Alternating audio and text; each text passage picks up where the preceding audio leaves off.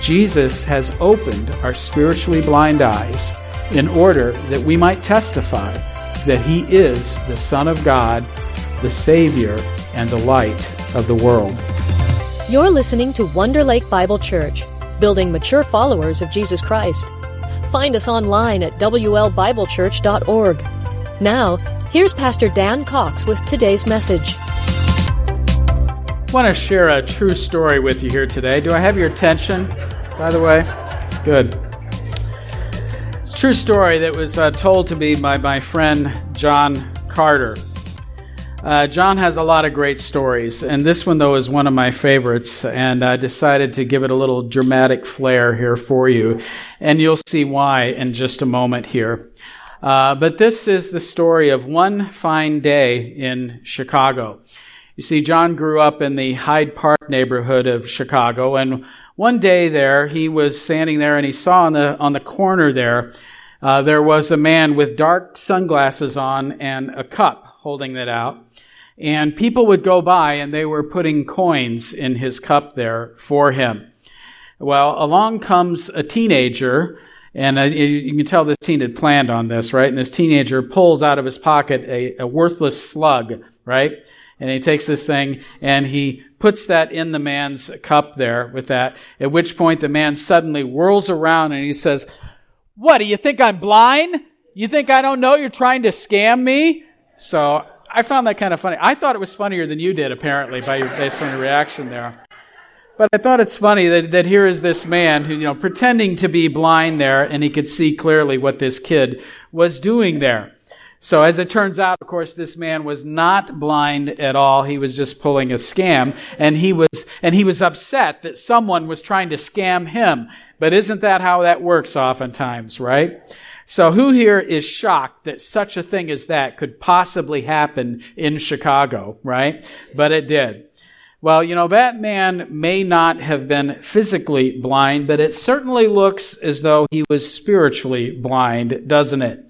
And today we are going to look at the story of a man who was born physically blind. But after an encounter with Jesus, his eyes were opened, both physically and spiritually. Sadly, though, those whose spiritual eyes should have been opened were closed. They were spiritually blind. They could see physically, but they could not see spiritually.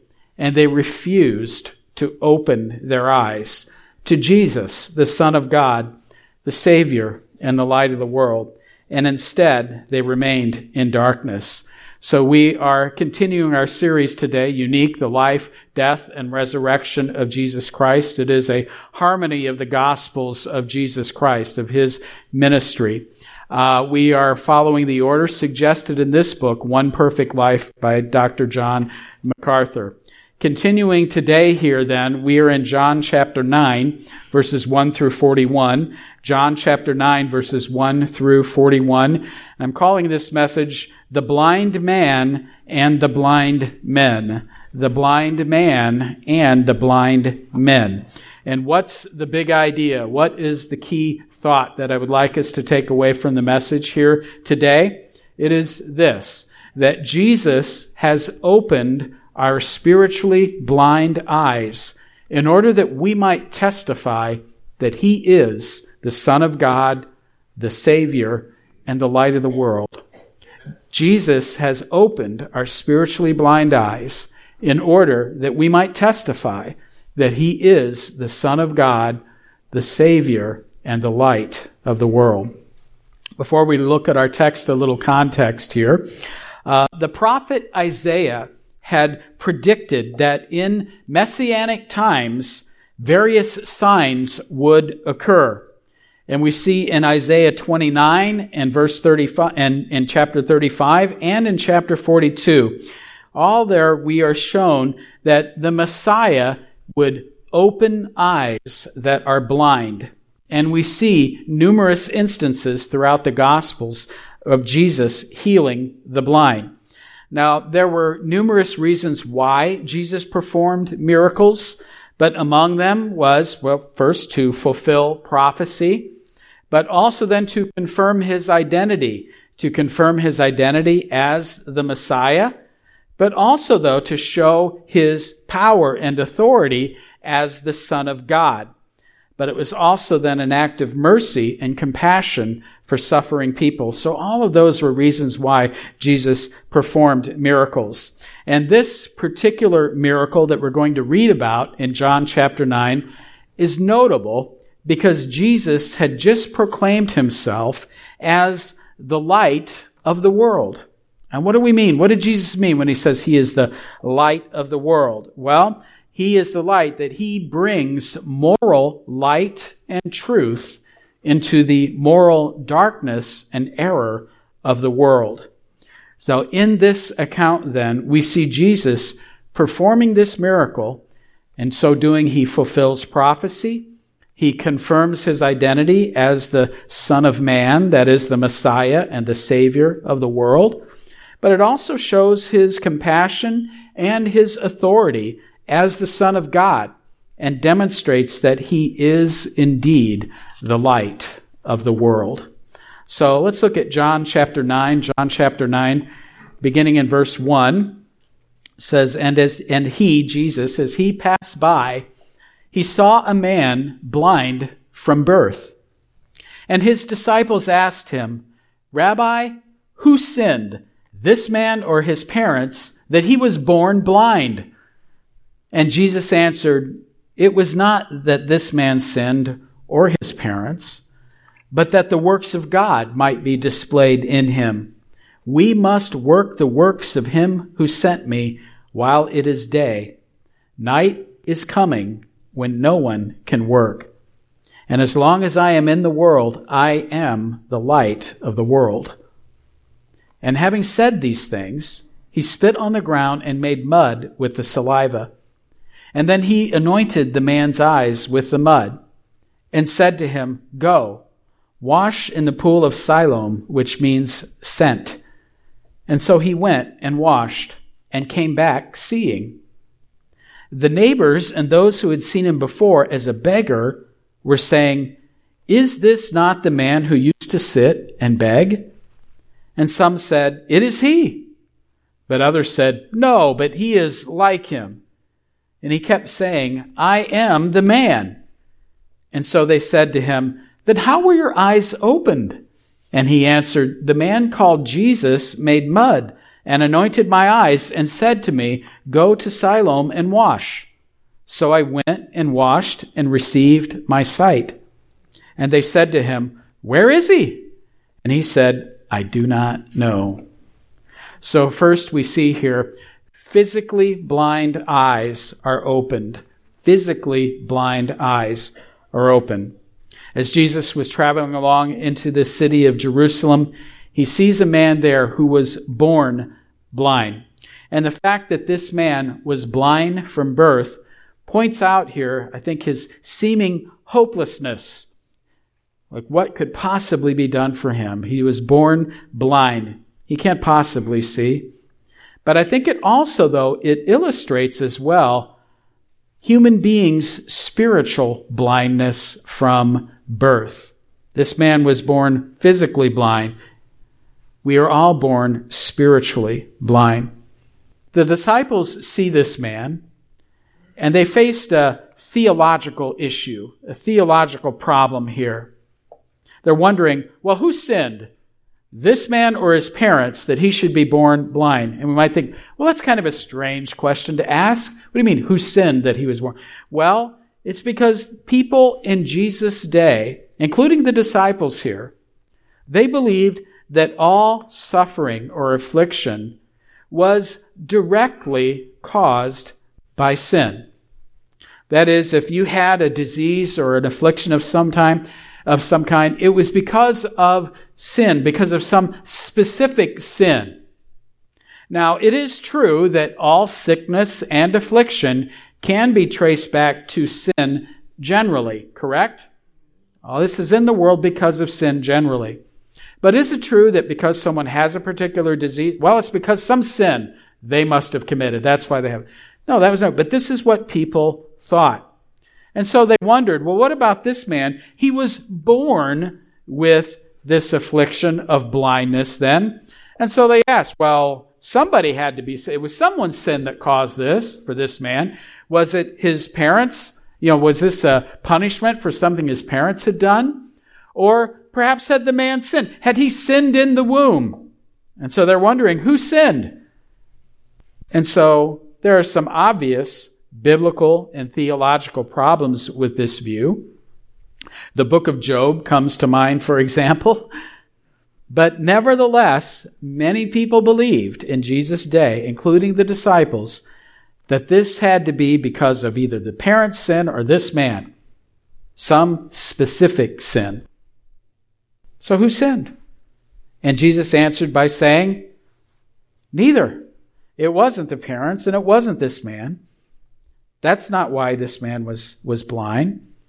His blindness was not caused by some specific sin on the part of his parents or himself, but instead the problem existed that God could display his sovereign glory in the midst of this tragedy.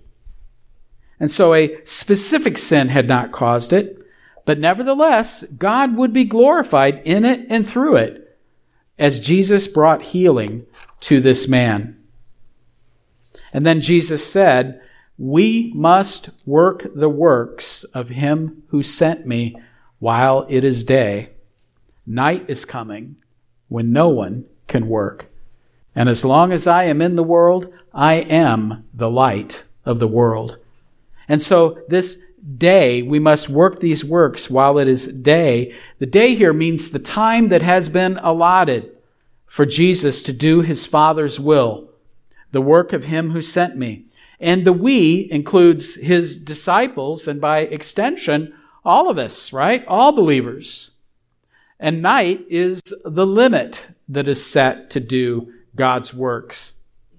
Now, specifically at this point in Jesus' case, when that time would come when he would stop doing those works that he was doing then would be when? His death, the crucifixion, his death. And as the light of the world, Jesus gives people salvation. But after his death, does that mean that Jesus is now done doing works in the world? No. Now he is doing it how? Through his disciples, through the church, right? After his death, his disciples would be his lights, bringing Christ to others. And yes, I know he works powerfully through, through miracles that have nothing to do with anything you or I do, right? I know that too. But you and I are called to do what? To be witnesses and to be reflections of his light in the world and to do the works that he has sent us to do. But we're told there in this passage, now Jesus, he could have just simply said, be healed, and it would have been done. But he didn't. He chose to bend down and to make some mud clay with saliva, mud with, uh, with saliva and clay, and he mixed that together and he put it on this man's eyes. And some wonder, well, well, why did he do that? Was it necessary to do that for healing? No, that was not needed. So why did Jesus do that? Well, I think Jesus was probably doing that. He was using that, first off, to help the man's faith. It was an aid to develop the man's faith, and it would also be a test of faith, as that man was then told to go and wash in the pool of Siloam. You see, yes, he could have simply said, be healed, or just put his hands on him and be healed. But he did that, I think, it was to, first off, to help to elicit faith. Aren't you glad that sometimes God does things to kind of encourage our faith a little bit? Can anybody testify to that where you've seen God do something kind of just a little hint of like, okay, come on, trust me, right? I think that may have been that, but I think it also then was a tool that could be used because now he had to do what? He had to had to go wash this stuff off.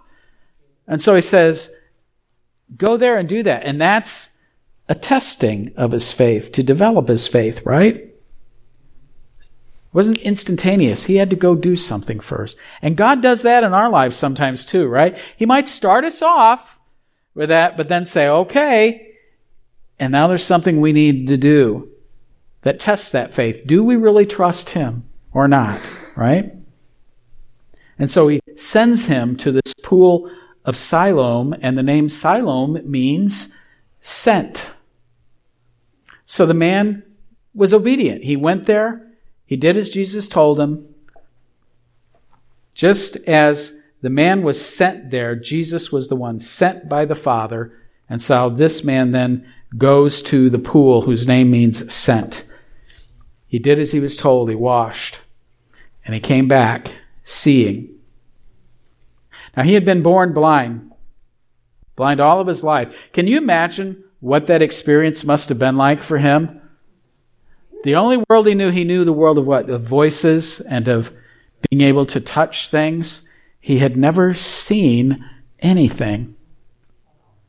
And now it's washed off and looks and he is seeing everything. He, he saw nothing and now he sees everything. Just like that. Through his faith in what Jesus said. He saw nothing, now he sees everything. So he goes back, and the people there are seeing him, and some of the people are amazed. But others are not so sure about this. They're skeptical, and they're saying, they begin to argue wait a minute, is this the same man that was born blind? They're saying, he was, yeah, yes, he is. And others say, no, he just, he looks like him. He resembles him. This can't really be him, right? Because these sorts of things just don't happen, right? But the man kept insisting, no, he was the man. How was this possible? And he gave just a simple and factual account of how the miracle occurred. And he refers to the Lord as the man they call Jesus. He put the mud on my eyes. He told me to go and wash. I went and did, and I came and I'm able to see. And since he was blind at the time of the miracle, he couldn't see. He didn't know who Jesus was. He didn't know where he went. Just knows that's what happened. Well, what happens next then? Well, we're told starting in verse 13, John 19, starting in verse 13. Says, They brought to the Pharisees the man who had formerly been blind. Now it was a Sabbath day. Yes, there we go. when Jesus made the mud and opened his eyes. And so the Pharisees again asked him how he had received his sight. And he said to them, He put mud on my eyes, and I washed, and I see. And some of the Pharisees said, This man is not from God, for he does not keep the Sabbath. Dun dun dun. Right? There we go. Steve Steve Hoffman is my is my sound effects guy, but he's out on security duty out in the lobby here today. You know, so I've, I've enlisted some others. You're all welcome to join in, right? Whenever we see the Pharisees getting upset about Jesus doing something on the Sabbath, we can all say, "There we go." So. So he said he doesn't keep the Sabbath, but others said, How can a man who is a sinner do such signs? And there was a division among them. So they said again to the blind man, What do you say about him since he has opened your eyes? And he said, He is a prophet. The Jews did not believe that he had been blind and had received his sight until they called the parents of the man who had received his sight and asked them, Is this your son who you say was born blind? How then does he now see? And his parents answered, We know that this is our son and that he was born blind. But how he now sees, we do not know, nor do we know who opened his eyes. Ask him. He is of age. He will speak for himself. His parents said these things because they feared the Jews, for the Jews had already agreed that if anyone should confess Jesus to be Christ, he was to be put out of the synagogue. And therefore his parents said, He is of age. Ask him. So for the second time they called the man who had been blind and said to him, Give glory to God. We know that this man is a sinner. And he answered, Whether he is a sinner, I do not know. One thing I do know, that though I was blind, now I see. And they said to him, What did he do to you? How did he open your eyes? And he answered them, I have told you already, and you would not listen. Why do you want to hear it again? Do you also want to become his disciples? I love this guy. And they reviled him, saying, You are his disciple, but we are disciples of Moses. We know that God has spoken to Moses, but as for this man, we do not know where he comes from. And the man answered, Why, this is an amazing thing. You do not know where he comes from, and yet he opened my eyes. We know that God does not listen to sinners, but if anyone is a worshiper of God and does his will, God listens to him. Never since the world began has it been heard that anyone opened the eyes of a man born blind. If this man were not from God, he could do nothing. And they answered him, You were born in utter sin, and would you teach us? and they cast him out. So we saw physically blind eyes are opened, and now we see here spiritually blind eyes remain closed. Physically blind eyes opened, spiritually blind eyes remain closed. You know, since this miracle was so unusual, the people brought the man to see the Pharisees, who were highly respected in religious matters among them. And to the Pharisees, though, healing, unless life was in danger, and making clay, see, it was work to make that clay that Jesus did, and that violated the Sabbath law. Dun, dun, dun, dun. All right, there you go. So when the Pharisees asked the man about this situation, he briefly told what had happened. And the Pharisees believed that since Jesus supposedly violated the Sabbath law, he was a false prophet, turning the people away from God. And so they concluded he is not from God, and they would even go on to call Jesus a sinner while others concluded that the signs were so impressive that a sinner could not do them. Now I ask you, had Jesus actually broken God's Sabbath law? No, he had not. What had he done? He had run afoul of what? Their traditions and their laws, not what God had said, what they said. So the healed blind man's opinion was well, clearly Jesus is a prophet. So the first line of thought is, well, they couldn't believe that, no, this guy wasn't really born blind. No, no, no, no, this, this just didn't happen. This can't be. Surely some mistake has been made here. So they send for his parents, who inform him, yes, this is our son, and yes, he was born blind. But you notice the parents don't want to give any opinion about Jesus or who Jesus is. You see, the religious authorities, they had already declared that, that Jesus, he was not the Messiah.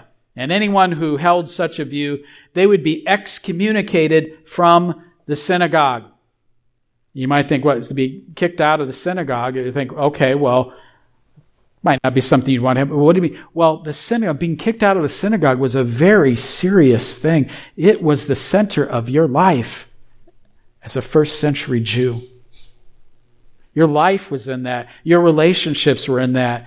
Your life revolved around that. And then to be cast out of that, this was a serious matter. Your friendships, your support, all of these things being kicked out. It'd be like it was their version of cancel culture, right? We got cancel culture. This was you would you'd be canceled if you said that Jesus. Oddly enough, you can get canceled today for saying that Jesus is the Messiah, right? So, they didn't want to say. And what do they do? They kind of throw their son under the bus. They say, He's old enough. That's his. You ask him. Don't ask us. ask him. He's old enough. He's of age. Don't, don't involve us in this. Am I the only one that thinks that's maybe a little questionable to do that? Yeah. Hmm. So the parents would say, Well, we don't, we have no opinion on this. Ask him.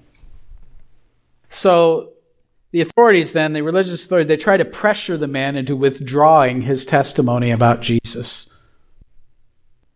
They say, give glory to God, give glory to God. And what that means is that was a call to admit his guilt in siding with Jesus, whom they called a sinner. But the man's witness was clear, and he refused to deny what he knew for certain. And I love this very simple testimony. He says, Well, you know, as to who he was and all that, I, I, I don't know, but I can tell you this. Here's what I know, and I cannot deny. I was blind, but now I see. Isn't that a wonderful, simple testimony? I was blind, but now I see.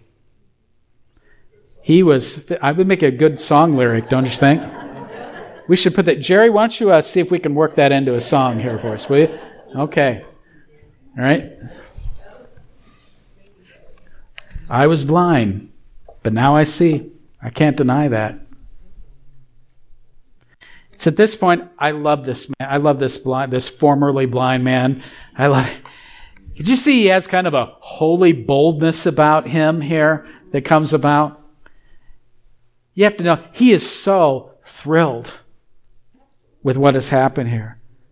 He knows the truth of what happened here. And he's not going to be silenced, no matter what may come. And so this healed man, he becomes a little impatient with these religious authorities, these religious experts. They want to know, well, tell us again how you were healed. And he says, I already told you how I was healed, but they didn't listen to him. You don't want that. And so he sarcastically asks if they want him to repeat his story because they've indicated it's a change of heart. Were they inquiring because they want to know, do you want to become his disciples too? And this was too much for the Pharisees. How dare they say such a thing as that?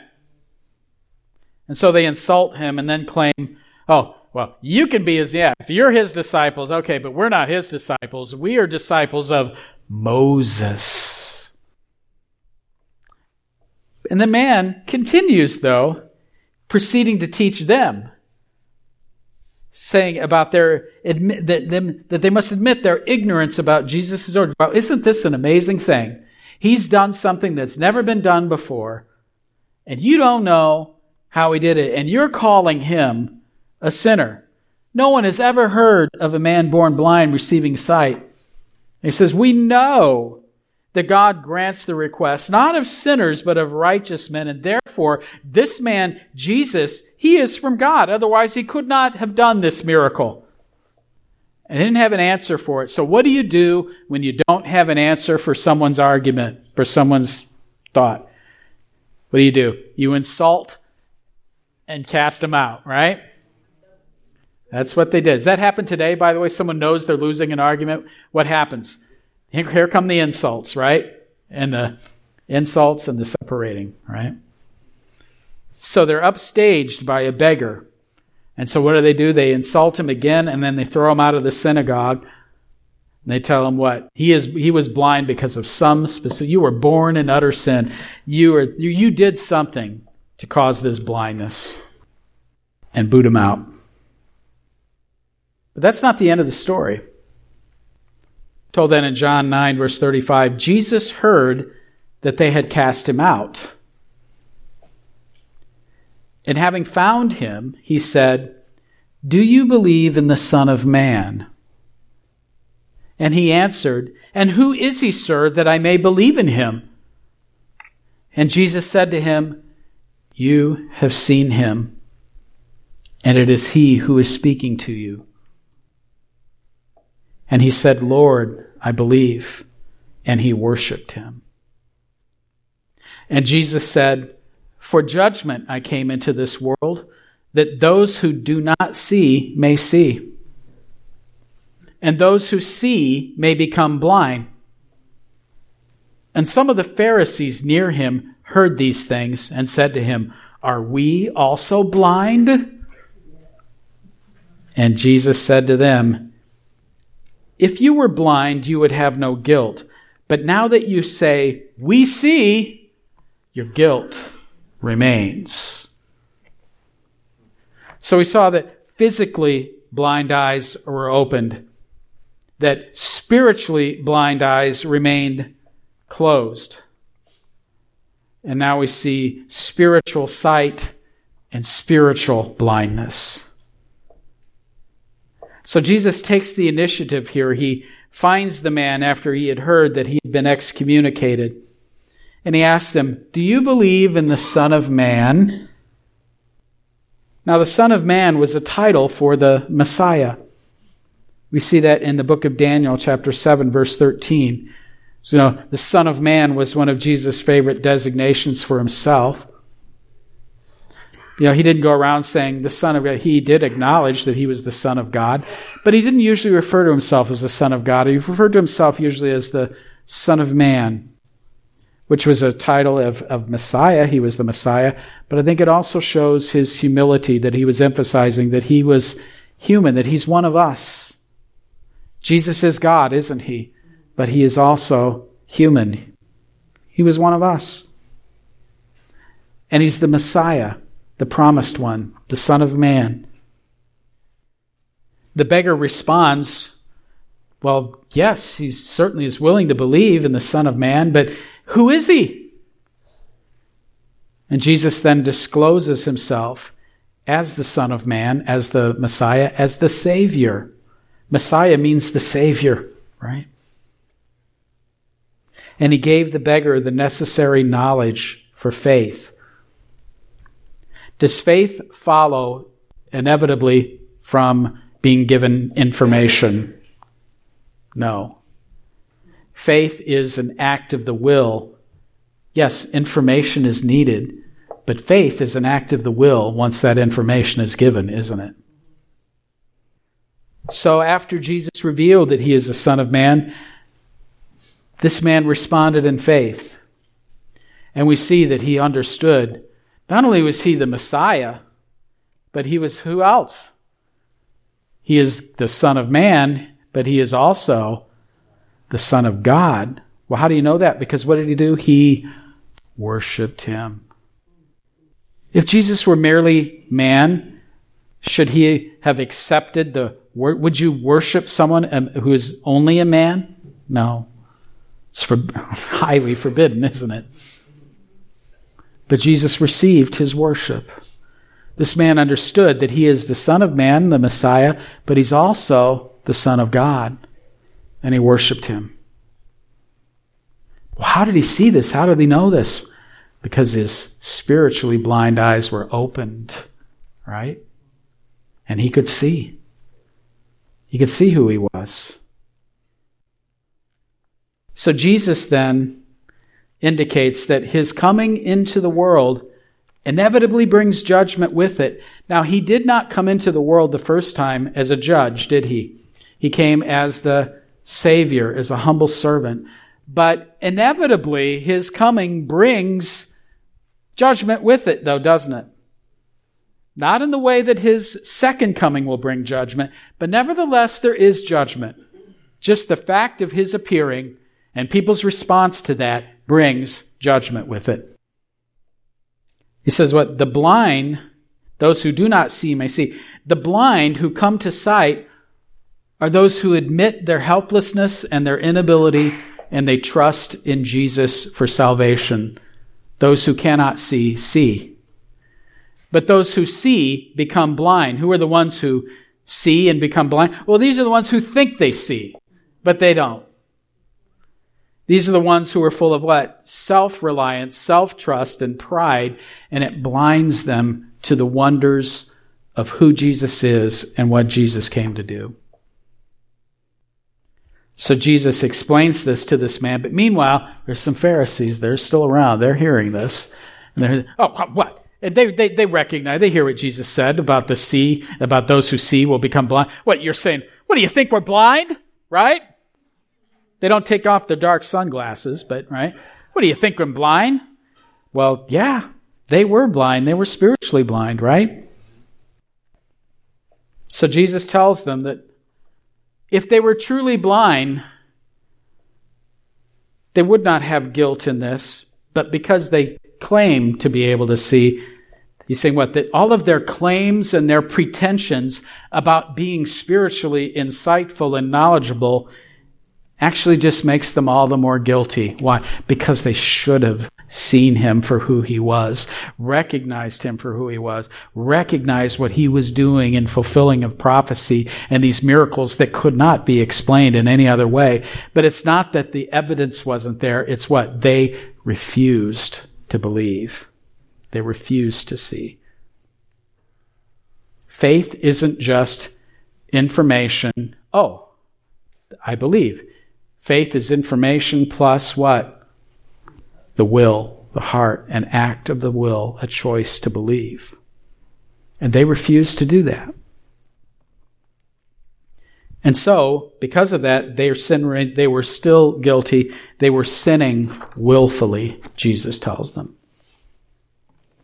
I want us to reflect for just a little bit here on spiritual blindness and spiritual sight. What does it mean to be spiritually blind? I want to share a few thoughts here with one commentator on this theme of spiritual blindness and spiritual sight. To be spiritually blind, it says, is not to see Christ. That is, not to see Christ, to see him for who he is. We don't see him right when we're spiritually blind. We do not see Christ, and not to see Christ is not to see God. It is a grievous condition experienced by those who do not believe in God, Jesus Christ, and His Word. And being spiritually blind, they are perishing. They choose not to accept the teachings of Christ and His authority in their lives. They are blind to the manifestations of God as revealed throughout His Word and Jesus Christ. They are described as those who do not accept the things of the Spirit of God, for they are folly to him, and he is not able to understand them because they are spiritually discerned.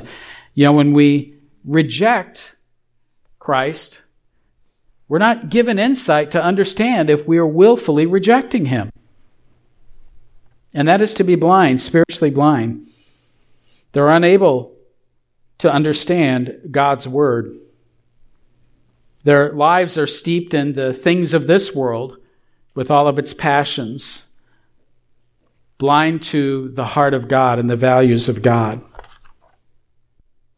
He says, without God and left to ourselves, we easily succumb to the devil's schemes. We can become so mired in the affairs of this world and its moral darkness that in the end, God turns us over to spiritual blindness and eternal condemnation.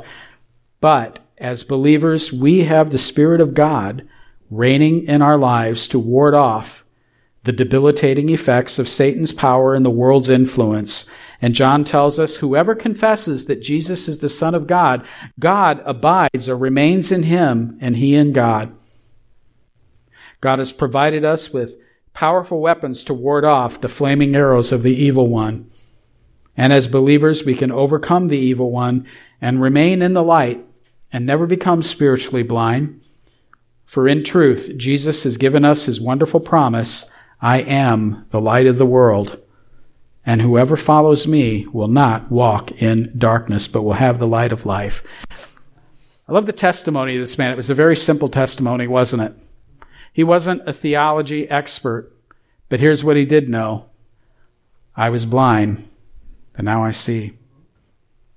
Not all of us are called to be theological and philosophical and apologetical experts, are we? But we all are called to testify. Testify. I was blind. Now I see. Testify to who God is, who Jesus is. He is the Son of God. He is the Son of Man, the Savior. And He is the light of the world. What did He do for you? What has He done for you? What is He doing in you and for you? Who is Jesus? Well, Jesus is the Son of God. Father, Son, Holy Spirit. He's the second person of the Trinity. He is eternal God, equal with the Father and the Son. He is the Son of God. He is the Son of Man or the Savior. He's the Messiah.